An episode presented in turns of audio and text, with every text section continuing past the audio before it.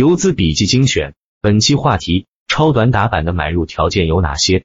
超短打板交易对盯盘要求比较高，很多朋友说看得眼花缭乱，也不知道龙头在哪里，热点在哪里，更别说打板龙头板块、龙头股了。那么怎么样盯盘比较好呢？以下我总结了六点：一、监控大盘指数和创业板指数的走势；二、监控板块，使用板块排名监控板块，可以看到当日那些是领涨板块；三、监控个股，采用守株待兔的方法，在涨幅百分之六到百分之八的页面进行监控，关注那些涨速超过百分之一点五，从下面冒上来的快速上涨股。四、监控目标自选股和持仓股票的走势。五、最好是两台电脑分工，如果只有一台电脑，可以采用多版面。打板客网的交易系统一点六四版是一个非常好的解决方案。六、盯盘需要的基本功，需要熟悉大部分股票的基本情况和股性，尤其是前期强势股的情况。这个来源于平时复盘的基本功和盘后对个股资料的研读，了解它有哪些概念和前期股性。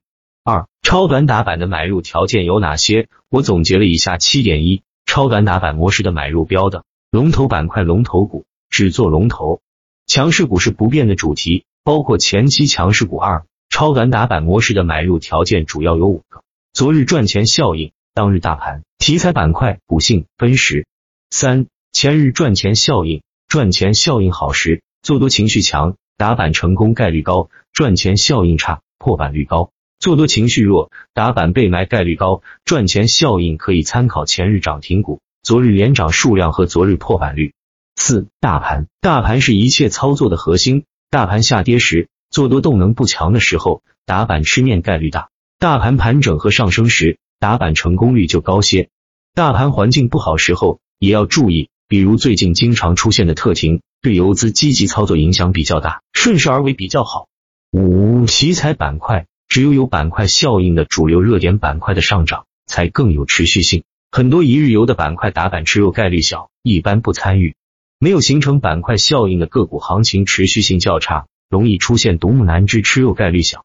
六、股性，股性是股票相对稳定具有的一种特性。股性好的股票，稍微有风吹草动就会涨停，甚至连板几个。好比干柴，有点火星就着，有的股票一年也难得一个涨停，就是涨停了，次日也是低开，或者涨停后就是破板。远离股性差的股票，选择股性好的前期强势股作为打板目标，是最佳选择期。分时，分时均价线是个很重要的参考线。均价线跟随的涨停符合价升量涨，次日吃肉概率大；量价背离的拉升则容易出现诱多拉升，走出埋人走势。当然，在严重超跌和前日暴力洗盘情况下，因为抛盘较小出现这样的背离是可以接受的。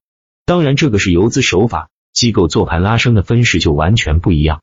以上是我超短交易完整版的一部分。最近的市场环境板块轮动太快，题材持续性太差，尤其在蓝筹拉升的时候。超短打板有些无所适从，所以经常出现控仓不参与。尤其最近特停比较多，游资激情不高，题材持续性表现太差，打板收益下降，所以光靠游资打板模式操作还是不够。最近每晚学习逻辑和在逻辑基础上的低吸。作为一个老手，尤其在我们 A 股熊长牛短的环境中，要生活的更好，就得技术更全面，需要逻辑的预见性。